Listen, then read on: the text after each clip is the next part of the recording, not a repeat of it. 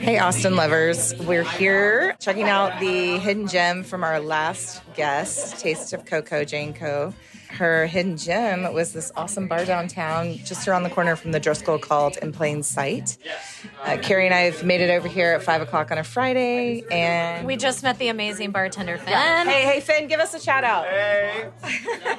it's a really small space. You're going to be family with everybody who's in here. when you Literally come. maybe 10, 10 seats at the bar, Yeah. amazing cocktails, a really cool vibe, a great playlist. We We met just had like a intro- two hour conversation with Rain, Rain, the Norwegian. the Norwegian that's he was living amazing. So nice. And yeah, it's a lot of fun, but we're excited about our next guest. Yes, so our next guest has a lot of familiarity and history with Austin's environmental culture and ecology. And if you're a lover of all the local watering holes around here, we're going to be talking a lot about it. So, Yeah. So have, a listen. All right. All right.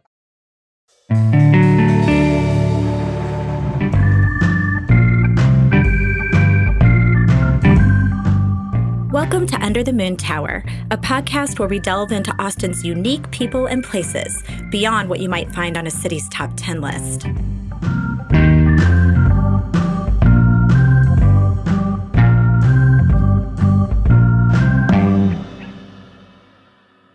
All right, welcome to Under the Moon Tower, everyone. I first want to give a shout out and a thank you to Lori, my neighbor. She was kind enough to introduce us to our next guest. If you're curious about Austin's popular green spaces and environmental awareness, you're absolutely going to love who we have joining us today. For over 20 years, she's been a producer creating media work for digital platforms, broadcast and physical installations focused on environmental preservation, as well as the history of Austin. She's created an interactive digital scrapbook chronicling 50 plus years of citizen efforts to create the Barton Creek Greenbelt, which will actually inform an upcoming historical documentary.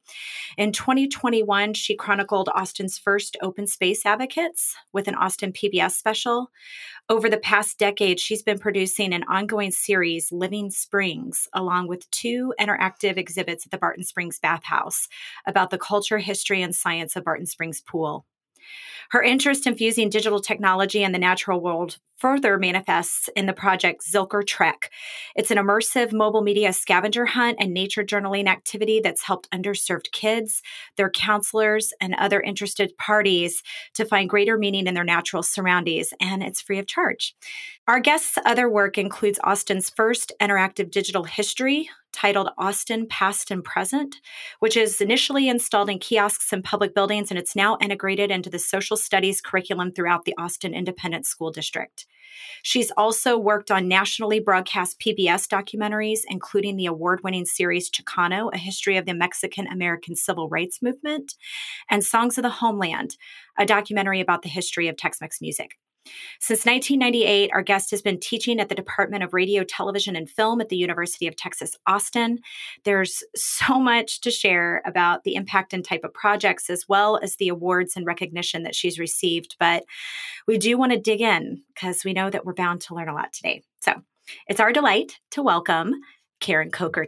Thank you so much. What a great introduction. It made me feel good about myself. Karen, thank you so much for being here today and sharing your time and knowledge with us. We'd love to kick things off by understanding a little bit about you and your passion for the environment, city, the culture here in Austin. How did you get to this place? Like where did you grow up? What led you mm. to sort of be on the path that you you find yourself on today? Well, I grew up in New Jersey, exit 4A for those people who know the Jersey Turnpike. and uh, the town where I grew up was one of those George Washington slept here type of towns. So it was a historic town. We were very much aware of history. It was founded by the Quakers. And so my interest was just sort of built into where I lived. I was lucky enough to grow up in a place surrounded by not only history, but also green space. And it was just part of my lived experience. And summer camps in the Pine Barrens in New Jersey also influenced my love of the natural world. Hmm. Interesting. And were your parents into the natural world as well? Did did your family embrace it? Were you a camping family? Did you do that sort of stuff or is this just something that started with you? My parents were pretty much urbanites. My mother grew up in South Philadelphia in the city, and you know they appreciated all of that, but they weren't really into it, or they didn't necessarily stress it. So it was something that I was just lucky enough to experience. And how did you get to Texas? Oh, let's try and make that not too long of a story. So. I went to college at George Washington University for undergrad, and I when I graduated, I was working for a German news magazine called Der Spiegel, which is sort of like the Newsweek of Germany. And I was their Washington Bureau researcher. So I sort of started off in journalism, but, and I loved the research. That was my job, just reading newspapers, digging into what stories I could help the reporters to, to cover. But I really was missing like, where's the image? Where's the sound? I want to make documentaries. I love National Geographic so I thought, how could I become a documentary filmmaker? And it was either go work and hopefully eventually get to that place sometime or go to grad school. And I chose UT because it was the only place that I could afford to pay for. My parents made it pretty clear they're not helping with this weird journey that I was going to take. That's great. And so you came here and then stayed. Yes. So I came here and actually I've been interested in environmental media. And at one time, CNN or the Turner Network had a show called Network Earth. It was a magazine format show. And I was really sort of intending to go work for Network Earth and trying to make that happen. But then I met my husband and well, I actually knew my husband from grad school. But anyway, we got together after grad school and I got pregnant, and the rest is my Austin history. There you go. That's great. Well, we're going to talk about a lot of your projects. I think to kick things off with talking specifically about environmental issues, I was watching a couple of your documentaries. One was from 1993 and the other from just a couple of years ago, 2021. Mm. And something that was unique to me or that I didn't know was that our city's founders were pretty conscientious of the natural beauty and created intentional urban planning around a green belt so that recreational elements were integrated. That was relatively fresh, right, for the time. So, all the way from Andrew Zilker and Elisha Pease to the likes of Beverly Sheffield and and Roberta Crenshaw. So we've had these conservationists, environmentalists every step of the way here in our city. I would love to know about Austin's current environmental consciousness and how the city and regulations are playing out to protect our public parks, green belts, and aquifers like Barton Springs. Well, I would say that one of the things that those early folks did was to try and have an environmental department. I mean, there wasn't any environmental department before, you know, Roberta came along and said we need to have someone representing the environment within city government. And also, we need to create citizens boards so people can get more involved in what's happening and get sort of an inside line into knowing what the city's doing. And so you see that reflected today in a much more robust form with the Watershed Protection Department, Austin Water Utility. So they really institutionalized, they began the process of institutionalizing environmental thinking into our city's process. And, you know, you can definitely see that reflected in the city today. Yes. So I would say that. And the boards and commissions.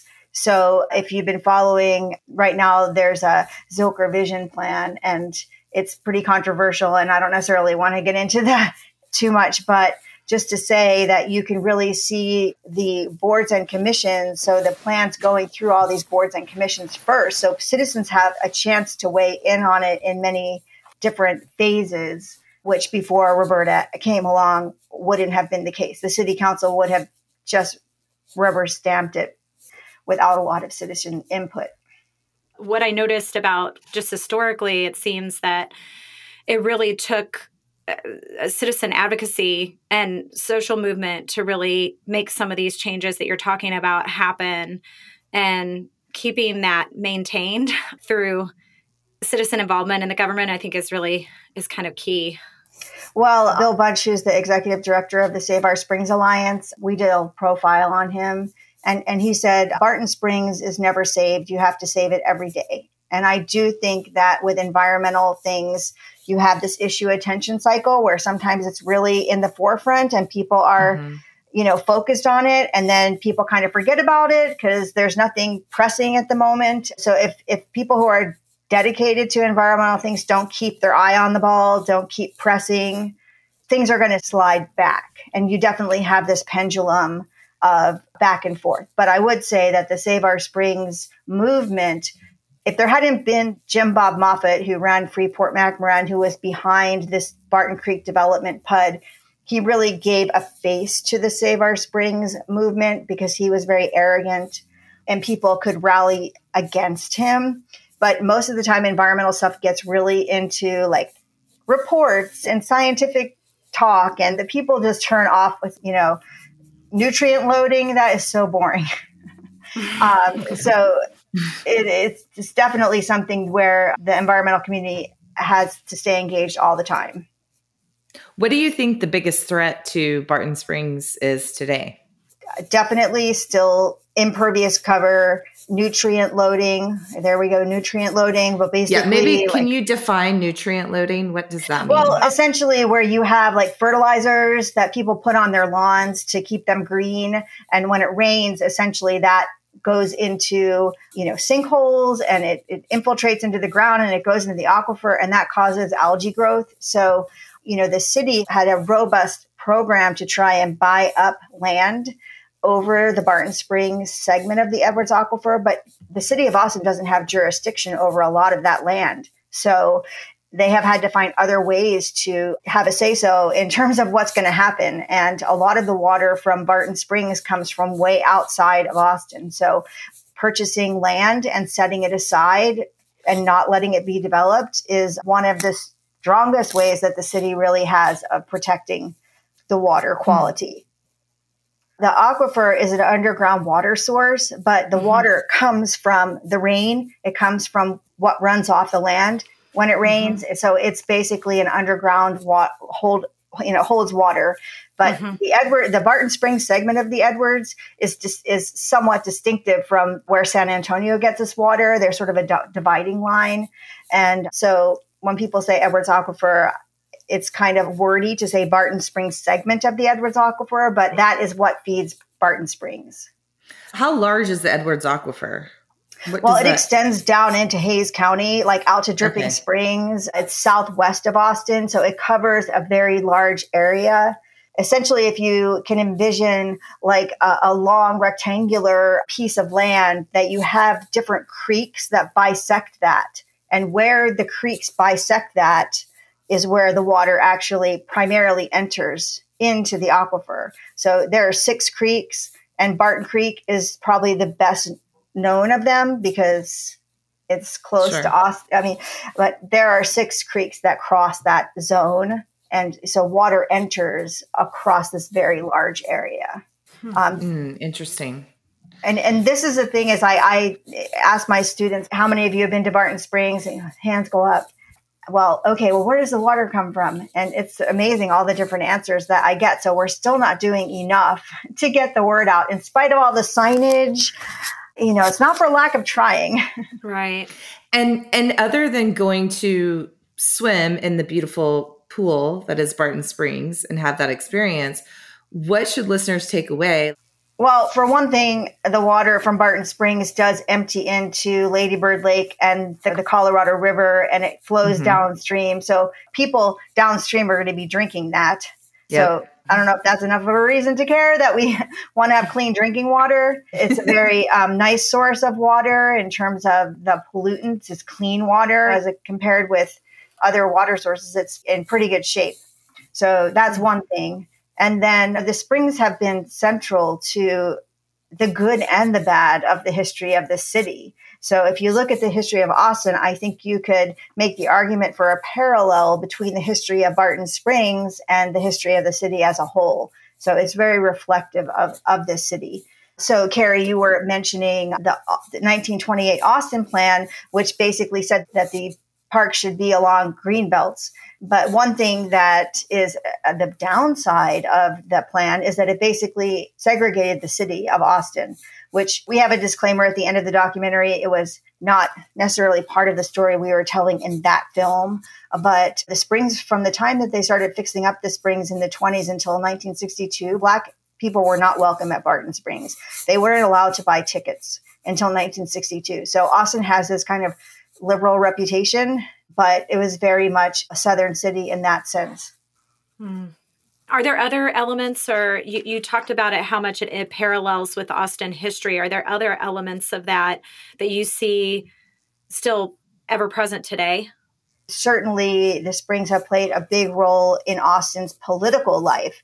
So, when the rise of the Save Our Springs movement, that has impacted Austin's city council elections for many decades hence in terms of who gets elected, the makeup of the city council, so it had a big impact on the direction that our city took from the 90s for the next couple of decades. When did the Save Our Springs movement kick off? And what was the defining thing that like nudged it into existence? Yes, I mean, it was really a fascinating time. I had more or less just moved to Austin at that time. And so somehow I like happened on channel six, which was the Austin, Texas City Council meetings. I had just started grad school and I was just flicking around. I couldn't sleep. And I see these people down at the city council in, let's see, 1990. And there were people playing guitars, people emptying out uh, backpacks full of golf balls, reciting poetry. I was like, wow, this is really interesting. This is the city council of this city where I just moved so this is an interesting town and these people are really interesting people. And i just started to follow that along. And this was when the barton creek planned unit development was being proposed. And these were people coming out to say we don't want this thing. And the city was starting to revise the comprehensive watershed ordinance, which is basically saying that this ordinance isn't strong enough to protect the Barton Creek and the spring. So we need to strengthen it. Well, that became very politicized. And essentially, you had four people on the Austin City Council that were trying to compromise with the development community who were like, no way, we don't want to limit how much impervious cover we have. We don't want limitations. There's already too many limitations you had people in the environmental community and actually the staff of the city saying, you know, this is what we would have to do if we really wanted to protect it and people realized we need to do something because the city council is not going to do it. And so people that have been involved in the environmental community from the SOS started off as SOS Coalition. It was a coalition of different environmental groups and the neighborhood groups got very involved. Austin has had a very active Austin Neighborhoods Council, which is also something that came out of the 70s so you really had neighborhoods councils and environmental groups all coalescing around this issue of we have to have a stronger watershed ordinance if we're going to protect the springs. So that's kind of how it all got going. When I started off, I told my cohort in grad school, I'm going to be doing a documentary about the revision of the comprehensive watershed ordinance. And they all looked at me like, that is the most boring thing I ever heard. but Save Our Springs is pretty catchy. well, well, it blew yes. up. It, yes, it blew up, and this is what happened: is that was the rise of the Save Our Springs movement. So the very boring thing, which maybe could have turned out boringly, ended up turning into the Save Our Springs movement, which has had this tremendous impact in Austin. Can you highlight just out of all of your projects throughout your career, a few that really stand out to you and that you've been the most proud of? Well, when I went to do my master's thesis at, about the Save Our Springs movement, I went to the Austin History Center to do research. And I realized that, that the things I was looking up on Barton Springs was just not even the tip of the iceberg. It was like the one drop of water out of the iceberg. That this place had amazing archival materials and people don't know about it. I want to bring these archives to life. So I had the idea that I wanted to create an interactive digital history about the city of Austin and it would be in kiosks in public buildings and it would be in schools. And I could learn myself. Everything that I do is very self-serving in the sense of I want to learn more things this town is like an onion. Any town is really like an onion. The more you learn, the more there is to learn. you interact with people, you find amazing, cool archival materials. And so that really is what drives me is just my passion for learning. But, we echo that sentiment, which is yes. why we're doing this podcast, is because it's peeling the... onion. Yes, you can hear a little snap snaps. snaps for you. Yeah, because you get to hear all these interesting stories and perspectives. You're the second person to talk about that too, about the archives. Uh, Dr. Hunt, right? Wasn't mm-hmm. that Anne that told us we actually yeah. visited there? It is a treasure trove, but it I can is. see why that would open Pandora's box for you, Karen.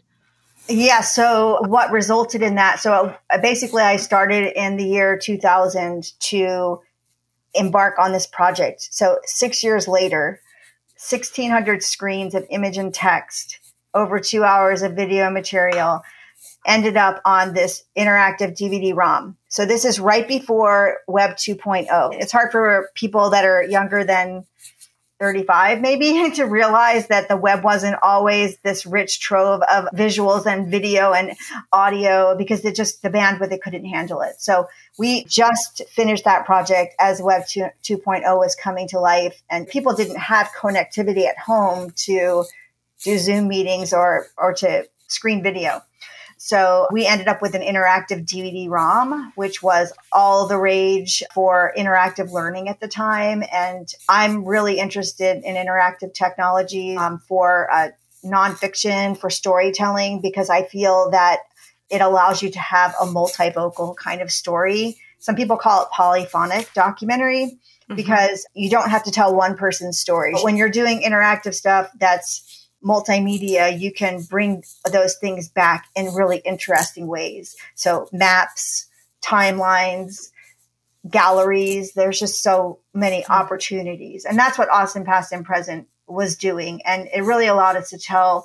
not only the history of white Austin, but also a lot of the history of the underrepresented communities in Austin. So that was something I was really proud about. And those stories ended up in lesson plans for seven grade levels in AISD.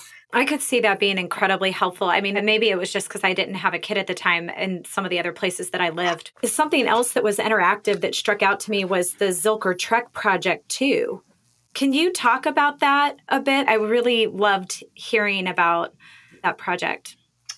Well, Zilker Trek is a multimedia scavenger hunt and journaling activity for Zilker Park. And that really came about because I was at the park and I saw kids from the Sunshine Camp walking with their counselors.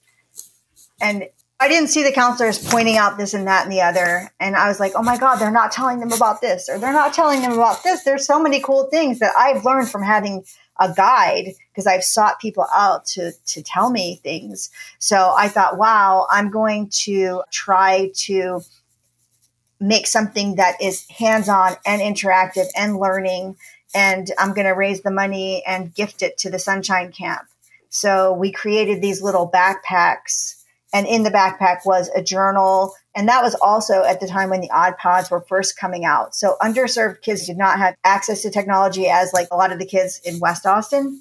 So I thought, wouldn't it be fun for them to be able to have their own iPod to walk around with? And so we installed the Zilker Trek onto the iPods. So I very much wanted to kind of meld nature and technology together. I don't think they need to be separate. There's this thing about divorcing ourselves from technology. There's a big movement for that. And yes, I think direct interaction with the environment is awesome, but it's also great to be able to meld those two together. So we created the Zilker Trek and gifted it to the Sunshine Camp. And then uh, I raised a little bit of extra money to then create this website, which I think it's a little outdated. But, you know, it basically puts the action in the kids' hands. Be a biologist, be a birder, be a geologist. Basically, the activities are related to these different areas of not only STEM education, but also literature. So be a poet. They would hike through the Japanese garden at the Zilker Botanical Garden and we would give them an example of what a haiku is. Then they would walk down the path and write their own haiku based on the things that they saw. My goal was that by the end of the camp, they would have this journal that they could take home with them mm. that would have record their memories to create a connection because I think this connection to place is where the love of the environment and and the history begins. and It's- you can load it onto your phone and go on a scavenger hunt with your kids.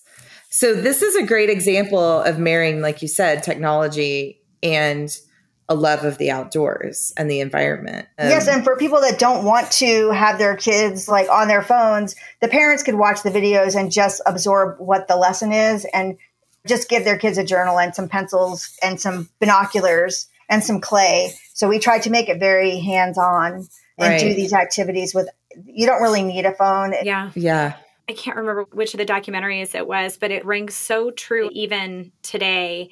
They were talking about the benefits from a mental health standpoint Mm. of nature and now we have all this information and brain research and mental Mhm. health awareness about the benefits of being in the outdoors, just emphasizing and placing an importance on it for holistic health.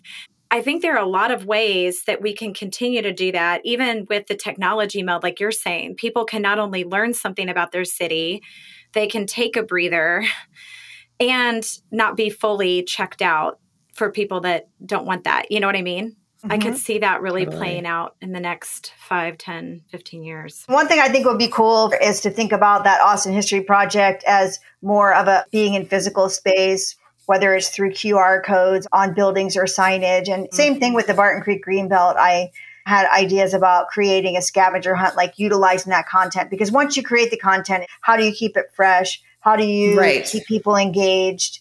Because you could put something up there and you know, it just kind of sits. but such a great tool for anybody who's working with learners because schools, camps, if you could follow a scavenger hunt with QR codes throughout the city that you found and scanned and got information. I mean, that's great. I'm thinking my mind is just spinning on all the different field trips that my kids have been on and that that could be enhanced by this. And the mm-hmm. fact that somebody like you is out there putting this media together and then you have access to learners studying this form as well. There's such opportunities, I think. Yeah. Yes, I mean, I think the sky's the limit. I have projects that are planned out for the next decade or so. That's great. I'm so happy to hear that. We had I had a physical exhibit that I did with Lauren Jabin, who's an artist. Lauren and I we came to Austin about the same time, and her husband was in journalism, photojournalism. So I tapped her with this idea for Faces of Barton Springs, and basically the idea was to celebrate the swimmers of the springs. And so in 2018, we had a physical exhibit at Barton Springs. So currently, I'm working to create an online version of that that people submit their photos of themselves at the springs and their Barton Springs stories, and then you can go online and it's a way to celebrate the swimmers and the swimming and kind of connect people to continue to thinking about the place. So that's something I'm working on right now. I love that. It is such a special and unique place in this city. Barton Springs is. And No, but all the thoughts great of, resource. all the schools of thought go to Barton Springs. Yes. Mhm. Yeah, Mhm. it really is awesome. Well, I wanted to piggyback on the topic of just evolutions, and you've talked about how the city has evolved, how the activism around Save Our Springs and looking at the environment has changed and shifted and affected local politics throughout the years. Um, we talk on this podcast a lot about the cultural evolution of Austin. And we, we're always talking with our story partners about how they perceive that. Everybody has a different take, but can you share some of your personal and your professional sort of perspectives on what you feel like the greatest threats and opportunities are to our city right now? I mean, I can only reflect back on when I moved here and the reason why I chose this place. Being on the East Coast, you don't have much of a sense of Texas. Texas is in, is in the news a lot, but my parents were like, Where are you going? What is that place? And I was like, Well, I don't really know, but it sounds good. and I got in and I can afford to pay for it. So there you go. And the affordability of the city is really, I think, one of the biggest things because Hmm. people with, I kind of keep Austin weird. I don't think weird and rich are necessarily like, Correlating terms. yeah, I don't know. I mean, it's obviously a generalization, but I do think that it's very expensive to move here. And that's one major shift that's occurred is Austin is an expensive city. True. And that has shifted a lot. Mm-hmm. It's also, there's so many new neighborhoods. If you think about UT Austin in the 50s, the 30s, the 40s, the professors all lived right there, like J. Frank Dobie, that famous folklorist. I mean, his house is on Dean Keaton or 26th Street. So the professors lived around the university in terms of being able to be part of the broader culture beyond teaching your classes and having a university culture. I think, you know, as Austin get more expensive, the people that work at UT, they don't want to stay after hours because that means they're going to get stuck on Mopac or take forever to get home because they can't afford to live close to UT. Unless you're the basketball coach or the dean of a college or maybe the chair of a department, you're not going to be able to afford to live in the downtown. So I think that in terms of the culture of the university, and I'm sure that applies other places, I think it doesn't have like that fabric of connection. Mm-hmm. I mean, I don't want to be like all doom and gloom. I mean, when I moved here in terms of the restaurant scene, it was grim. yeah, it was grim there for a while. I know. now it's like, pretty crazy how many choices there are here in Austin. And I lived down on Mopac and Enfield until 2019. I live in North Austin now, Northwest Austin, and it's so much more diverse here than where I lived originally. You hear all kinds of languages. There's all kinds of amazing restaurants that aren't like people lining up out the door to get to. It's pretty interesting. Hmm that's the flip side of the growth, right? Is you get a lot more diversity, you get a lot more variety in in experiences. Right. I mean, the arts, you know, mm-hmm. the support for the arts, the Blanton was just a little museum or a little gallery in the art building. And now it's got this fabulous building. And they just got the largest collection of Chicano Latino art, a very large mm-hmm. collection. So, I mean, I'm not a like Austin sucks now kind of person. no, but it's okay to be objective and look around and go, this is a challenge. How to keep it the essence of what we all love about this place with whatever this is going on over on this side. And then on this side, oh, this is actually a bonus I hadn't thought about that's growing over here. Okay. Well, I mean, yeah. there's a lot of talk about East Austin and gentrification, but I mean, that ship has more or less sailed. A long time ago, I feel like that was something that in the very last video that was in the Austin History Project that I did, we started with the prehistoric Austin all the way up to what was the present day in 2006. And that was already something in 2006 that was pretty evident. The traditional communities of East Austin who had been in East Austin because they were segregated over to East Austin were now being gentrified out. There was a loss of the fabric of the communities. Obviously, not completely, but all you need to do is walk over there and it's like restaurant, restaurant, restaurant, and modern houses that have taken the place of the bungalows that were there. So it's interesting to talk about. It's okay. Yeah. We like to talk about the changes in the city and we we talk through that with all of our guests, but we actually are getting ready to jump into the lightning round and to wrap things up, but we wanted to ask you what you thought that an average citizen could do to be more mindful of and and really to protect and support the environmental needs of the city. Why should these issues matter to to folks and what can they do moving forward? I guess get informed, follow those issues. Why should they get involved? Like you were saying, open space and parks are good for our mental health. So I would say, for your own sake, it's good to be aware of what's happening and, and support the groups that are supporting parks and open space because we all need it for our mental health. And one of the things that the Texas legislature is considering is getting rid of the parkland dedication ordinance that we have here in Austin, which basically said to people that are developing property that you have to set aside a certain amount of green space. If you can't do it on your development, you pay into a fund so it could be elsewhere. But I think ensuring that we have access to parks. I mean, that's so important to all of us. And especially if you have kids, you know, they're, they're so much better behaved when they're outside. Mm-hmm. so there's the Trail Conservancy now, the Austin Parks Foundation, Save Our Springs. There's the Shoal Creek Conservancy, the Pease Park Conservancy. Every neighborhood is going to have somebody who's looking out for the green space. And if they don't start something, hmm. Um, you could serve on the Parks Board. That's one of the boards and commissions that I was talking about. There's Keep Austin Beautiful. I mean, some people don't want to be involved in environmental groups because they say it's too political, but Keep Austin Beautiful is basically like on these certain days, go pick up trash. That's nothing political about picking up trash. And Tree Folks is a fabulous organization. They they have free tree giveaways. There are so many groups in Austin that are touching on green space, open space. If it seems too political, there's your sort of basic cool stuff. And then Austin Parks Foundation has It's My Parks Day, which basically every single neighborhood could join into these efforts. So it's a good place to get started. Okay, so we're going to finish up with our lightning round questions. Yes. About your local experiences. Yeah. Uh, we always do this with our story partners just for a bit of fun to get recommendations and mm-hmm. maybe learn something new. So I'm just going to fire them off and you just give me whatever first comes to mind. Are you ready? Yeah. Okay.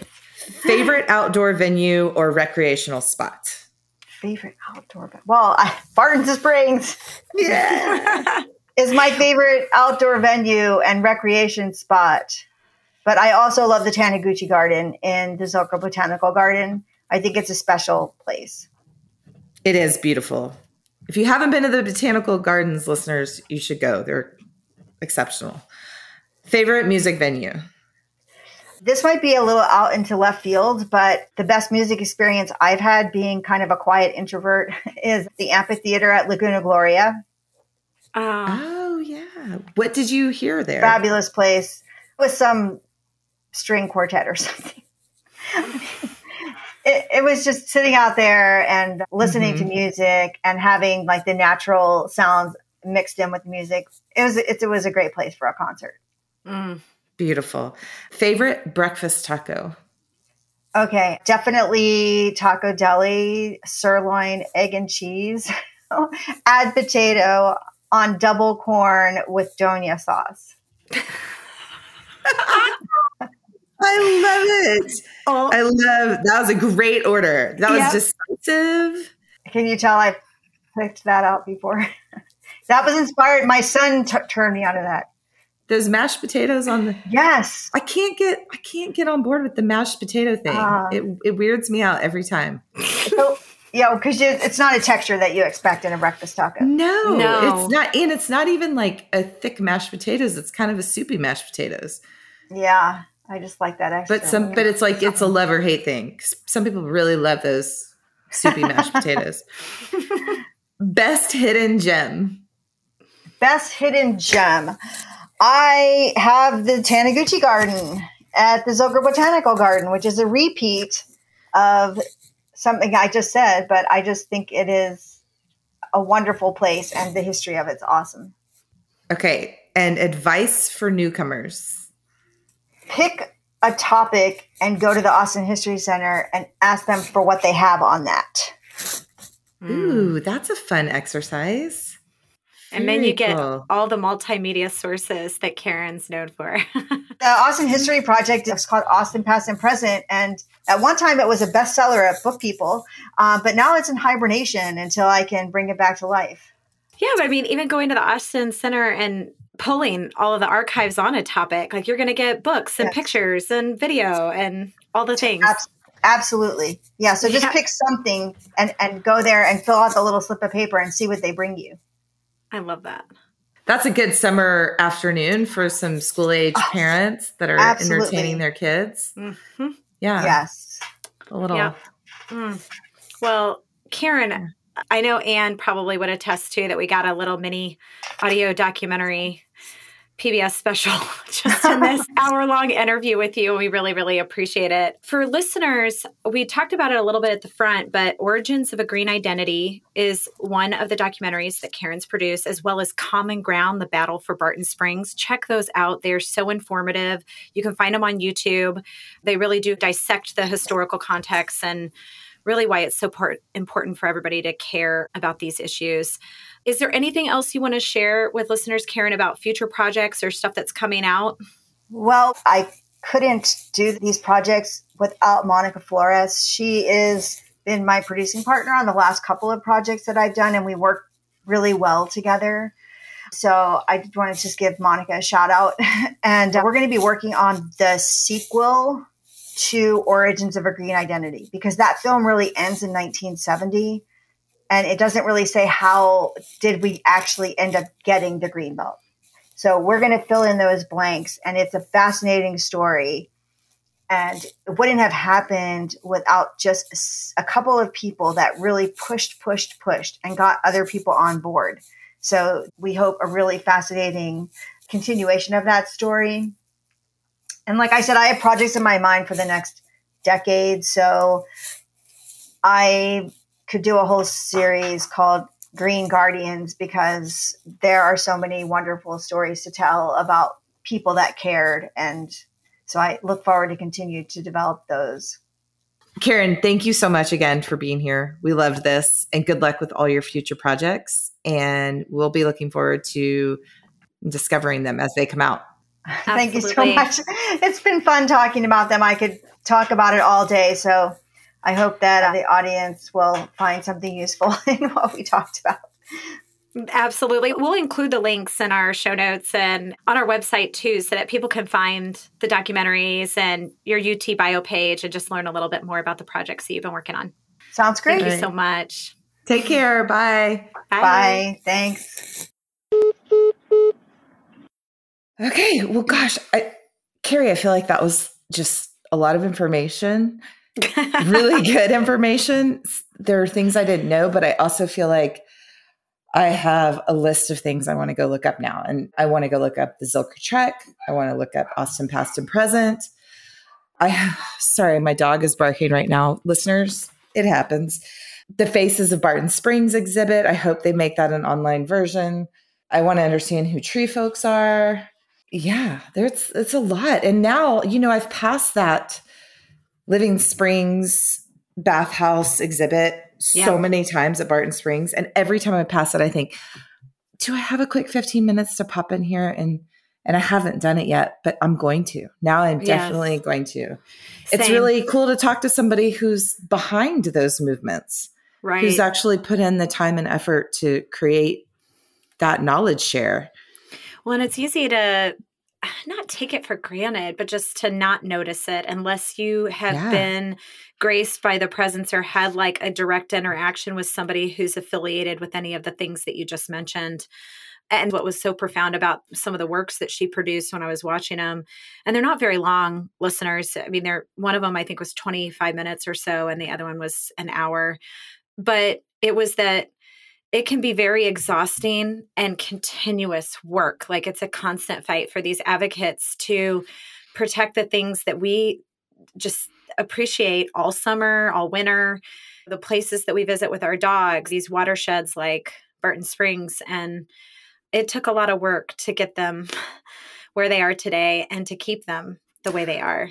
I wish I understood more about nutrient loading. And what I mean is, I understand the overall concept there. But from a practical perspective, as a homeowner and a citizen, mm-hmm. what it means in my daily life, cer- what certain actions mean mm. to the greater area if I choose to take them. So if I fertilize my lawn a certain way, or if I, you know, yeah, what are I'm the implications? sure that somewhere somebody has a list of like 10 ways to be aquifer friendly or 10 ways to be aquifer unfriendly. But that sum it up like this is how you recycle. These are the recycled items you can put in your blue bin. These are the things we won't take. Something really simple. I'm sure it's out there but now i need to go figure it out. If i find it listeners i'll put it on our website so you can have it too. That's a really good idea, actually. Uh, she didn't talk about it or we didn't get into it, but one of the things that I think she does a really good job of in her documentaries is talking about the pros and the cons. So to your point about like what to do, a lot of these landowners that had land that buttressed or that was like right next to the city owned property or what wasn't yet owned by the city that protected Barton Springs. The argument on the flip side is like, this is my investment. I own this land. And now you're telling me Uh, you're either taking away you want to mm, to buy it or you're saying that it's regulated in some way. She's really good about striking the balance of like look we've got to listen to both sides but there has to be some common balance in all of us making an effort to to protect. But that's one of the things i really loved is there's some moderation and and ease and balance and how she tells the story yeah. All right. Well, that was fun. I hope everybody yes. enjoyed it. And, um, and yeah, I think we've got some ideas for where we hit up next. I'm almost thinking the botanical gardens might be a good time. Oh, I think that's where we should do our, our next intro from the Taniguchi I, um, Japanese garden. It's beautiful. Have you ever been there? I've only done the sculpture garden. I uh-huh. haven't done the botanical oh, garden. Yeah. So, which no, is cool. shocker. But yes, I am down. Let's, Let's do, do it. it. All right. All right. Okay, we'll catch you next time, listeners. Thanks for being with us.